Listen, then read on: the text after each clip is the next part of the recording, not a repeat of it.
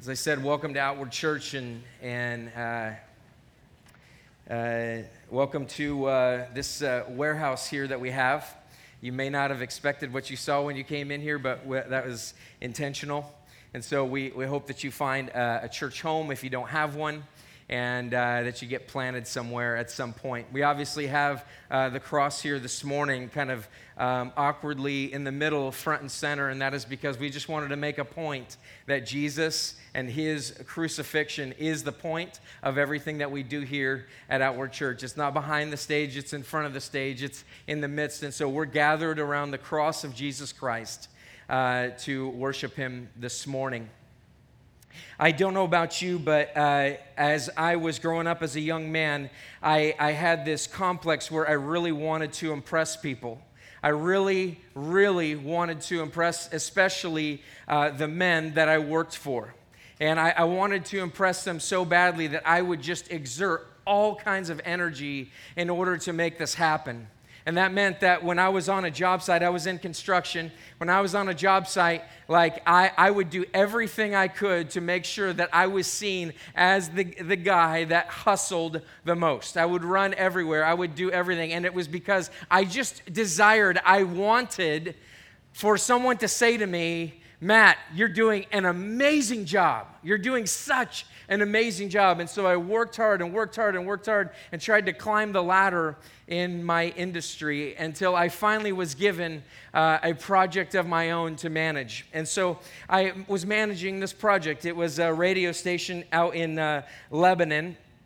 And uh, so I was in Lebanon, and I and I had to, uh, you know, facilitate supervise the building of this uh, building. And so I had to meet with the excavators, the men who would be digging things out and placing, you know, where, where the, uh, the, the building would be. And so I met with these guys and, and we agreed on some things. And really, I just kind of trusted them. And I just kind of looked at it and I said, oh, yeah, it looks pretty good. And so I got down and I was feeling really good about myself and I was getting lots of, of kudos and people thought, Matt, you're an amazing worker. You're, I mean, here you are. Like, I think I was 22 and I'm managing this project. I felt so amazing about myself. And then one day, the owner of the project calls me and says, Hey, Matt, the building is 20 feet in the wrong direction. Not two inches, but 20 feet in the wrong place. And I immediately was filled with all kinds of grief because what I knew was this is that I would not receive the Matt, you're doing an amazing job. Holy cow, at 22 years of age. What, oh man, this is amazing. What I was going to receive is this is why you shouldn't be managing projects, Matt, because you're 22, and that's why this doesn't work. And so I was devastated because I could not get the love that I wanted from these people through all of my striving, through all of the work that I did. Uh, haven't we all had experiences on that level? It may not be work for you, but it may be in relationship. It may be in any number of things uh, that you have going on. But all of us have, have striven for this level of approval from other people, this level of that just this, this word that says, I love you because you're such an amazing worker. I love you because you're such an amazing uh, person, and I love being in relationship with you. And so we long for that, and I believe that that is put in there intentionally. So we really long to be loved so much. Let's look at the story of Abraham here. For those of you that haven't been here uh, since the beginning of the series, uh, we've been talking through the book of Genesis, and really we've gotten into the life of Abraham. And Abraham is an interesting figure because Abraham uh, was a pagan and he lived in a city called Ur. And one day he hears the voice of God. He hears the voice of God, and he, God tells him, Go from your country and your kindred to a land that I will show you. So here's a guy, he doesn't know he doesn't know anything it seems like about God, doesn't know anything about it at all, and yet all of a sudden he's hearing voices which is kind of crazy, and he hears this voice and God tells him to leave. And what does Abraham do? He obeys. And God gives him a promise along with that. Even though he is unable to have children with his wife Sarai at the time, God gives him this promise. And that, and, and that is that I'm gonna, I'm gonna make you into a great nation. I'm gonna make you into a great nation, which means he needs to have children. And he gives him these other promises. He's, he says, You're to be blessed in order to be a blessing to the whole world. Like it is in and through you, in and through your seed, through your uh, kids that this is going to happen. So God gives him this promise. And so Abraham begins to follow God. He begins to walk with him. He begins to do what God wants him to do. And along the way, God reaffirms these promises. Abraham kind of screws up a couple of times, but God continues to reaffirm his promises to Abraham. But here we are, years and years later, and Abraham still doesn't have a kid. And the one thing that he wants in life is that he wants a child, and he wants a child so bad. In fact, he wanted a child so bad that his wife said, Listen, why don't you sleep with my handmaiden, my slave, and have a child uh, through her? But that was not God's plan. He loved this son, Ishmael, but Ishmael was not God's plan. And so finally, 25 years later, the guy is 100 years old, and God finally fulfills his promise and gives him Isaac. And so here he is. He's growing up with this, really, his firstborn son in God's eyes. Ishmael was not his firstborn son in that sense. But his firstborn son, Isaac, he loves this kid. He loves him so much. Can you imagine, after years and years and years of wanting children and wanting to be with your son and to play whatever games they played, uh, you know, out in the middle of n- nowhere, like stickball or something like that. I have no idea. Uh, throwing rocks and things like that. Okay.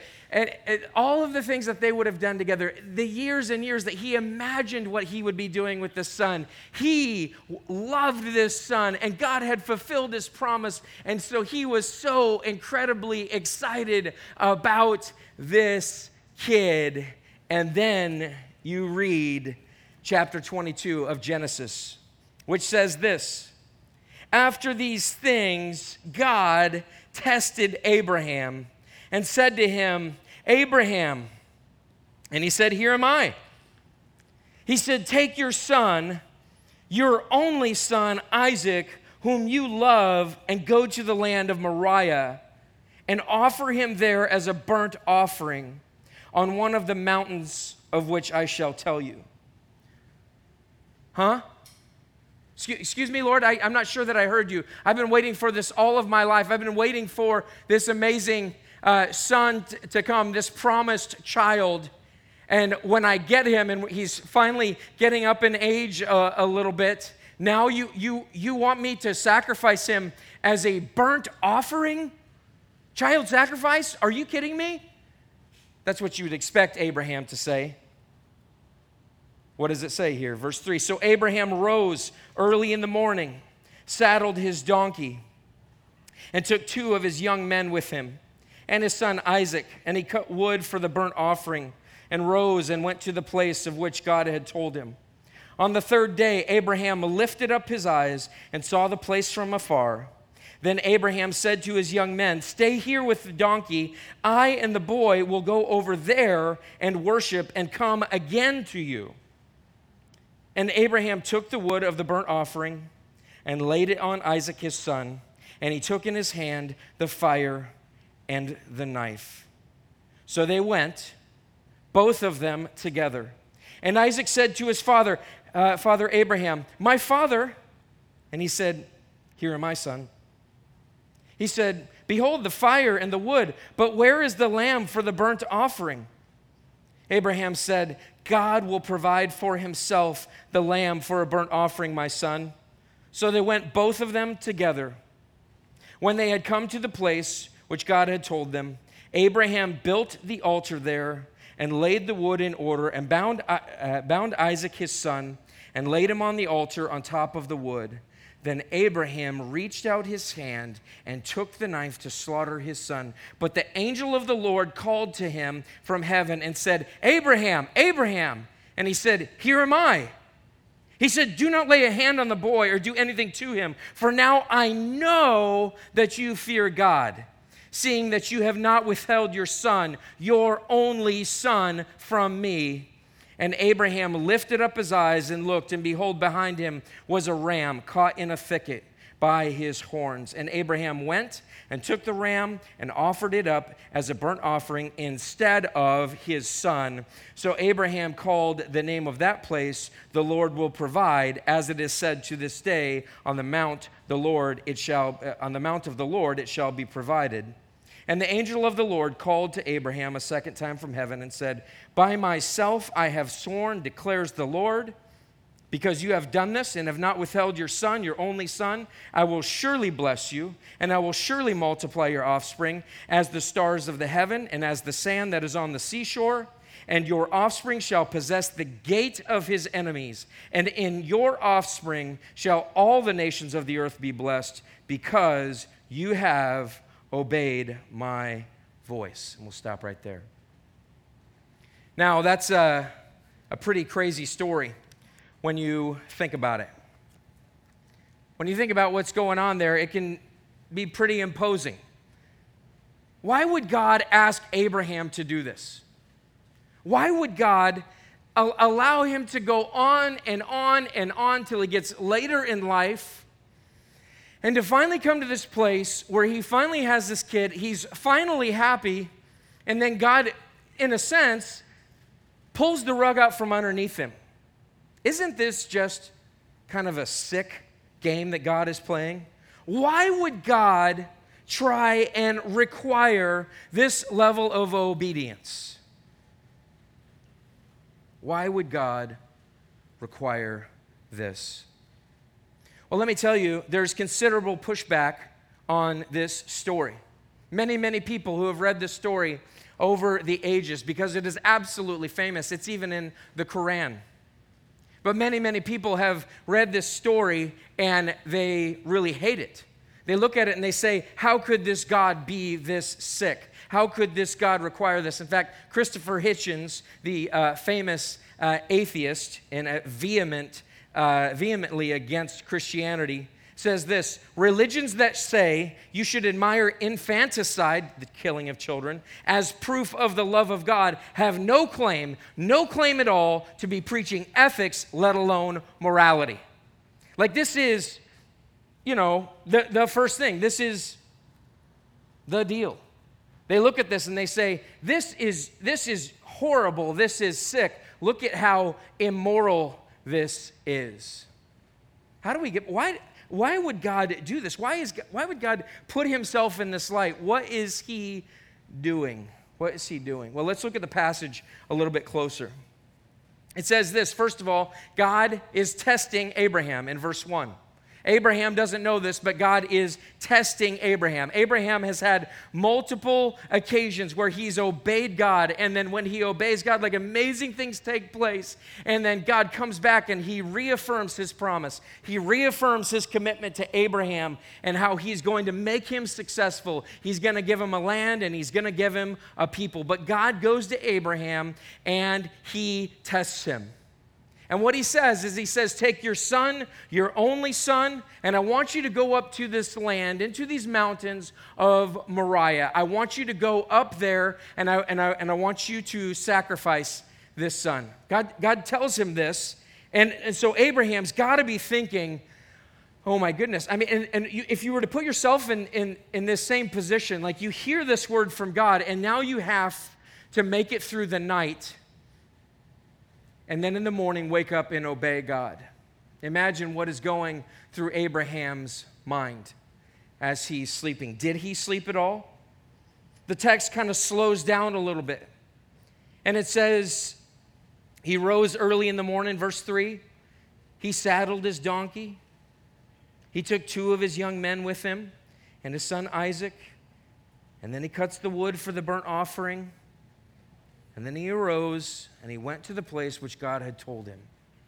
So it's showing him doing little things. He's chipping the wood. If this was a movie, we would have slown the, uh, the film down right here. We would have sh- he's thinking this through and he's going, How am I going to plunge a knife and sacrifice my child, my only son, to this God? How am I going to do that? And why is God asking me to do that?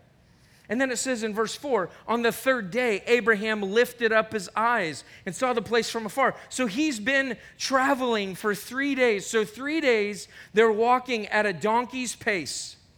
They're walking very slowly. Can you imagine walking for three days with your son and walking and walking and walking and having to think, can I do this? Can I ascend this mountain? Can I go up there and can I do this to my son, my only son? Think about what would have been going through his mind as he works to, for, uh, towards obedience to God. And then it says, he tells his young men, Stay here with the donkey. I and the boy will go over there and worship and come again to you. So there's this inkling that Abraham may be saying right there, he may be saying, I know God's going to work this out. I know somehow He's going to figure this out. And so I'm anticipating that somehow God is going to do something miraculous, even though it's, it's as good as done. He's as good as dead. God is going to do something miraculous. I and the boy are going to come back to you, you young men. And so then in verse 7, Isaac says to his father, he says, Behold, the fire and the wood, but where is the lamb for a burnt offering? And here again we see Abraham, and what, what's he doing right here? He's essentially giving, he's, he's giving to God his due, and he's saying, God is going to provide it. God is going to provide. And who knows? Is he saying, uh, I don't know, I don't really want to answer that question. Is use the God card so I don't have to talk to my child about what's about to happen here. Or does he really believe it? Does he really believe God's going to provide a lamb for himself for the burnt offering? And then it says, So they went, both of them together. Both of them together. So they come to the place which God had told them. And Abraham builds the altar. The text slows down again. He builds an altar. And look at every step, every, every little thing that he does is captured in words here. And he lays the wood in order. And then he binds his son. Now, think for a second here. Isaac is old enough to carry a stack of wood. Isaac is old enough to be able to carry this stack of wood up the hill. He's old enough to realize that things are a little bit weird here. Abraham is 100 years old. Isaac could get away at any moment, but Isaac does not get away. Isaac complies. The father and the son together are now fulfilling God's wishes. And so he binds him and he lays him on top of the altar, on top of the wood. And then look how slow it gets right here in verse 10. Then Abraham reaches out his hand. Now we've, we've totally slowed down.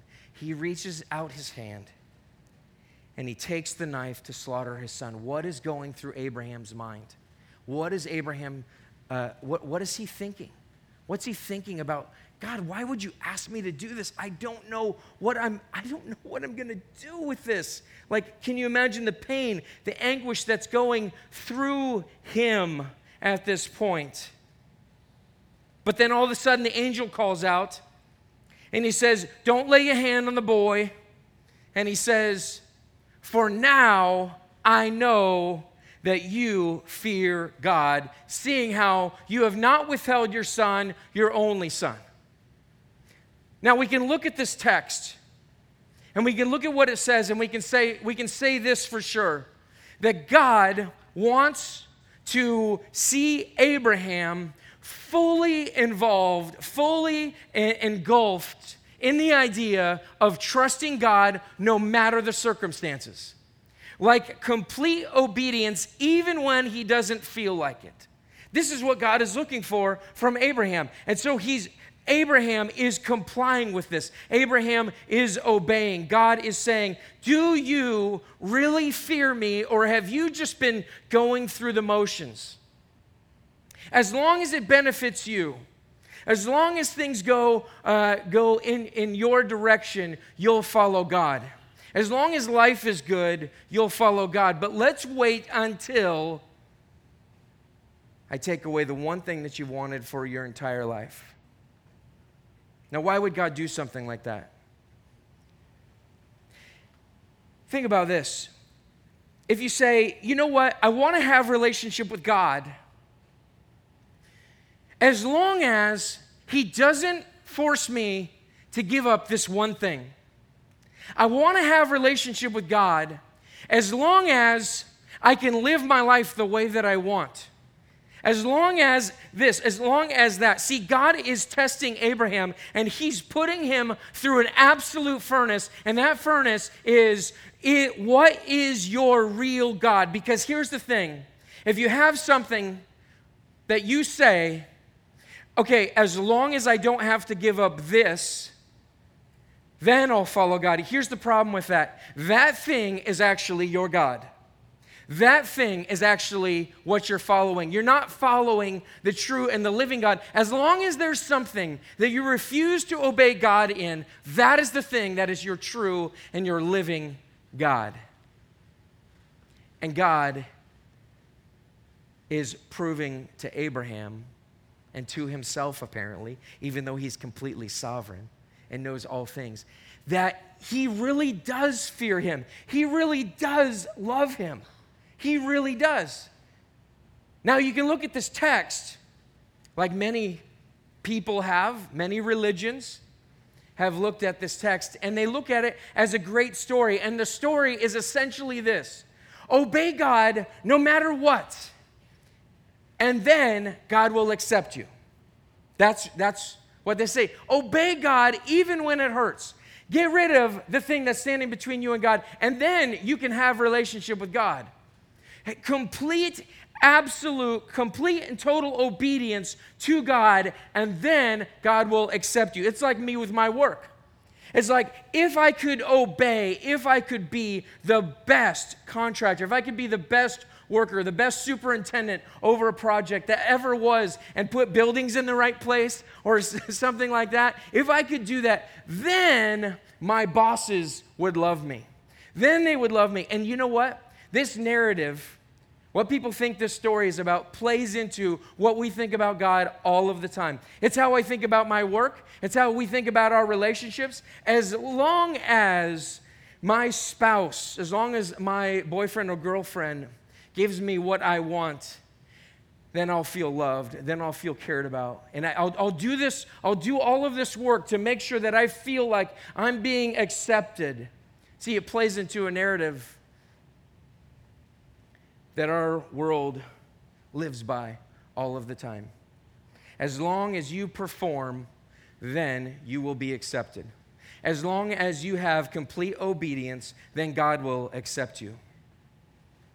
Now, here's the problem with that. What if that isn't the way that it is? What if that isn't the way that it actually goes? There's a, uh, there's a passage in Romans, Romans 8:32 it says this. He who did not spare his own son but gave him up for us all, how will he not also with, uh, with him graciously give us all things? And many people look at this verse from Romans and they believe that the Apostle Paul, who wrote this, is looking back to this story. And he's looking back at this story and he's saying something about it. He's saying, He who did not spare his own son. And what, what, what does that mean? Well, if Paul's thinking about Abraham and Isaac, he's saying that God the Father is different than Abraham. See, oftentimes we put ourselves in the place of Abraham and say, okay, if I obey, if I do what's right, if I trust God completely, no matter what, if I give up that one thing, if I do all those things, then God will accept me. And then he'll say, well done, good and faithful servant. And then, and then, and then, but what the Apostle Paul is kind of saying there is he's saying, He who did not spare his own son. So when we look at Abraham and we say, He, see, Abraham kind of represents God, but imperfectly. See, Abraham is kind of sitting in the position of God. And Paul is saying that God the Father is the true father. He's better than Abraham because Abraham spared his own son. He's better than Abraham in, in, this respect because he did not spare his own son. He did not spare Jesus. He did not spare him. You see this a little bit more in the text. Look at verse 6 from Genesis 22. It says that Abraham took the wood of the burnt offering and laid it on Isaac his son. And he, the father Abraham, took in his hand the, the fire and the knife. So both of them, uh, so, so they went, both of them together. There's three things that are talked about right there that they do together. There's three things right here. And what are those three things? There's the fire, there's the knife, and there's the wood. So Abraham, the father, has the fire and he has the knife. And Isaac, the son, has the wood. And what is this? What is this showing us? It's showing us, I think, a picture of God the Father. See, fire, I think, can represent this it represents the judgment of God. You came to church this morning, you knew we were going to talk about judgment a little bit, don't you think? Right? The judgment of God. And it's not something to be laughed about, it's actually something real. In fact, you and I ask for God's judgment all the time. When you question in your mind, God, how come you don't do anything about evil? God, how come you do not, how come you do not stop evil? And what you're asking for in that is you're asking for God to be a righteous judge. And He truly is this. He holds the fire, the white hot wrath of the Father.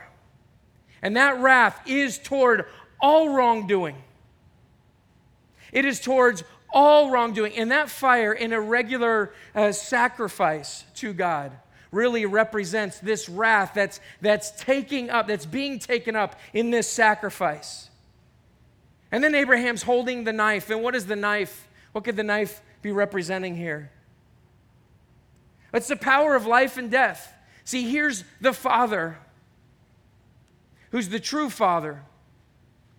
And he not only has this white hot wrath, this judgment toward sin that you and I ask for all the time. We want a righteous God. We don't see him taking his wrath out on evil in our world, and we want that. That's what we desire. That's what God is. He has wrath, but he also has the power of life and death in the knife. And he holds these things. And then we see the wood. He takes the wood and he lays it on his son Isaac. If we were to look at John 19, uh, John 19, 16 through 18, it says this So he delivered over to them, delivered him over to them to be crucified. So they took Jesus and he went out bearing his own cross to the place called the place of the skull, which in Aramaic is called Golgotha. There they crucified, and with him two others, one on either side, and Jesus in between them. See, Jesus, he went out and he was bearing his own cross. Do you see what's happening here? Do you see what's, what's being shown us? It's showing us not a picture of what it looks like to be obedient to God, it is sort of that but it's not a picture of how to get to God, it's a picture of how God gets to us. It's a picture of how God goes out of his way to get to his people, the people that he's called out of Ur, the people that he's called to himself. This is the picture that God is showing us. He's showing us something absolutely amazing, and that is that Jesus is the one who carried the cross up the hill and really in those very same mountains. It's the mountains of Moriah. Jerusalem is built in Moriah. It's very possible it was the very same mountain. Here's Jesus going through the same thing that Isaac went through, carrying his wood, his cross up the hill. But what we see is this is that Jesus is, or I'm sorry, God the Father is not a divine child abuser. What we see is the Father and the Son going together. They went together. In fact, Isaiah 53, uh, verse 7 says this He was oppressed and he was afflicted, yet he opened not his mouth. Like a lamb that is led to the slaughter, and like a sheep that is before its shearers is, is silent. So he opened not his mouth. That's talking about Jesus. But it wasn't just Jesus that was involved in working out salvation. It was God the Father as well. Isaiah 53:10. Yet it was the will of the Lord to crush him. He has put him to grief.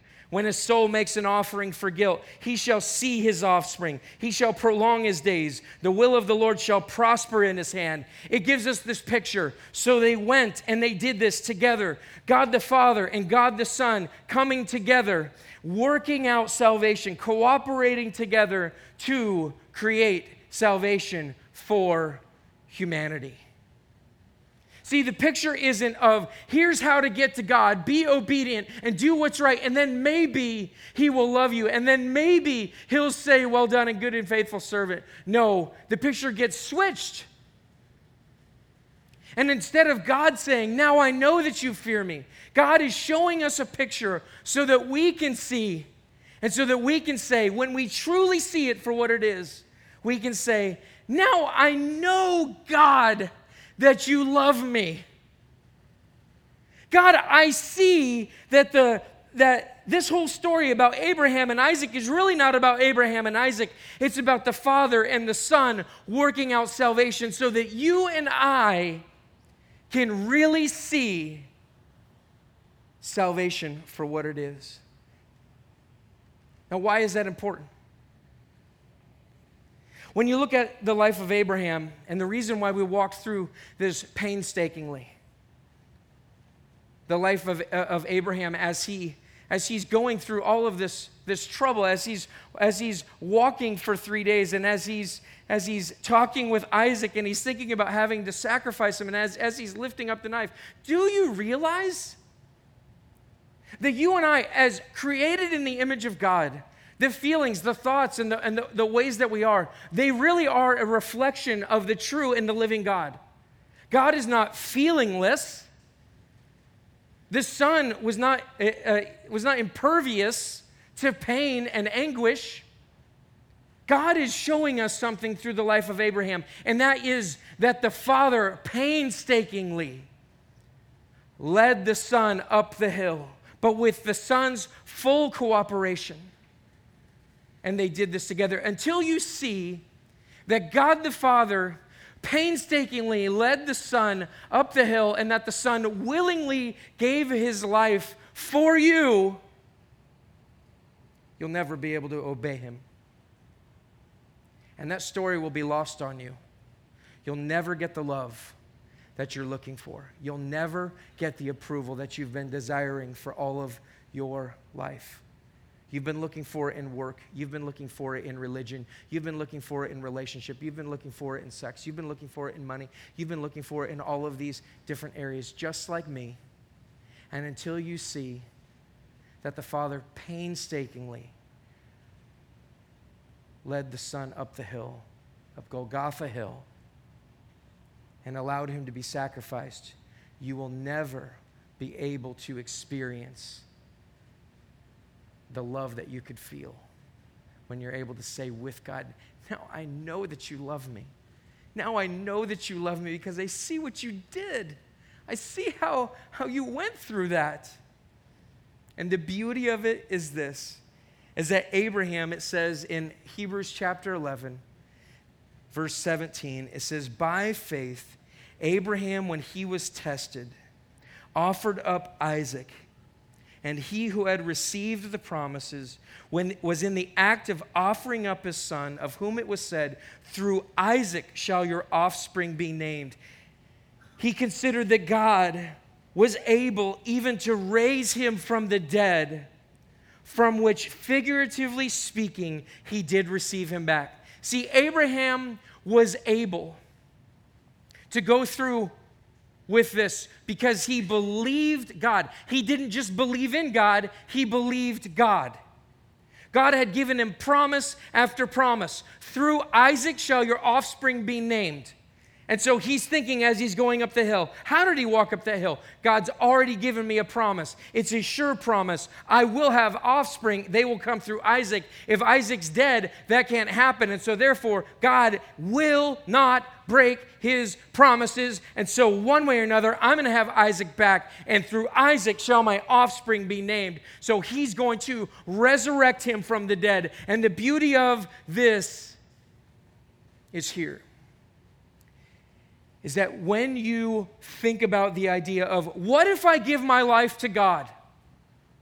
It's going to kill me because I am going to have to get rid of that one thing. It's going to kill me because I am going to have to give up some stuff.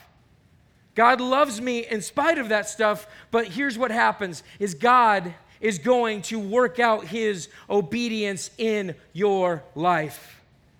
God not only provides the obedience for you in the perfect sacrifice of Jesus, He also provides the obedience in you. And so you can think to yourself, if I go to God and I have to give up this stuff, if I go to God and I ha- it's going to kill me. Here's the beauty. But there's a resurrection. The old has gone, the new has come. You've got to lay down your life for Jesus' sake because he laid down his life for you. And when we are baptized as believers, this is a picture of me saying, I'm dying to my old self. I'm not perfected yet. I won't be perfected when I come out of this water, but it is a picture of this is that Jesus going to the cross for me is him dying in my place and I identify with that cross by being put under the water. And I come out a new man, a new woman, and I'm identifying with his resurrection because I believe, I trust what God has said that he will resurrect. It'll kill me, but he will resurrect you. He will resurrect you. And, ladies and gentlemen, the resurrection of Jesus Christ is one of the greatest accomplishments that ever was because it says this. It says that everything that Jesus said, everything that he did, God's entire plan from the very beginning, even before time began, God's plan came to fruition in Jesus Christ. And through his resurrection, we see that he wasn't just a person, he wasn't just a movement leader, but he was real and he was true and he was powerful. And he can save you, and as a result, you can say, Now I know that He loves me. Now I know that He cares about me. And so here's my word to you this morning don't let Easter be a one time thing for you. A little bit of church doesn't do anything for anybody. A life committed to Jesus Christ because Jesus committed his whole life to you to the death. Don't give him just a one time attendance with church. Don't give him just mediocre service. Don't give lip service to the idea that you like God. Give your life. He gave, he gave you his life. Give, give everything. If you really see it, then you, you can't not give your life. If you really see what the Father went through, if you really see what the Son went through, you cannot not give him everything.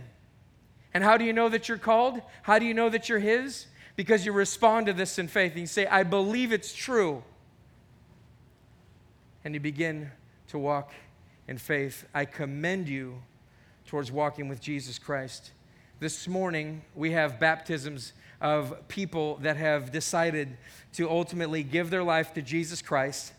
They're acknowledging the fact that God has saved them. And so they're going to be baptized this morning as we worship together. I want to invite the, the, the band forward. They're going to be baptized this morning, and, and really, baptism is one of two sacraments that we celebrate. Baptism is a celebration. And so we're just going to ask all of us in just a moment here. Um, as the music begins and as people uh, come in to, uh, to be baptized, we're going to stand together. We're going to sing loudly. We're going to clap loudly. These people are going to be baptized, and then we're going to pray over them uh, privately here on the side. And so this is a celebration. So won't you celebrate with us? Let me pray for us this morning. Lord Jesus, we thank you so much for what you've done for us on the cross. We thank you so much that we have relationship with you as a result. And so God, this morning, I'm asking that you would move on our hearts and that you would invite us into your, your presence in a new way. Lord, for those of us that have, that have been uh, occasionally liking you, occasionally kind of um, liking the idea, maybe even thinking about this wrongly, that their obedience is what's going to save them, when really it's your obedience. It's your obedience through the cross that saves them. Lord, I pray that they would come to a, a, new realization this morning, and Lord, that their life would be changed and that they could say, Now I know that He loves me, and I don't have to guess about that anymore. Lord, it's in your name we pray. Amen.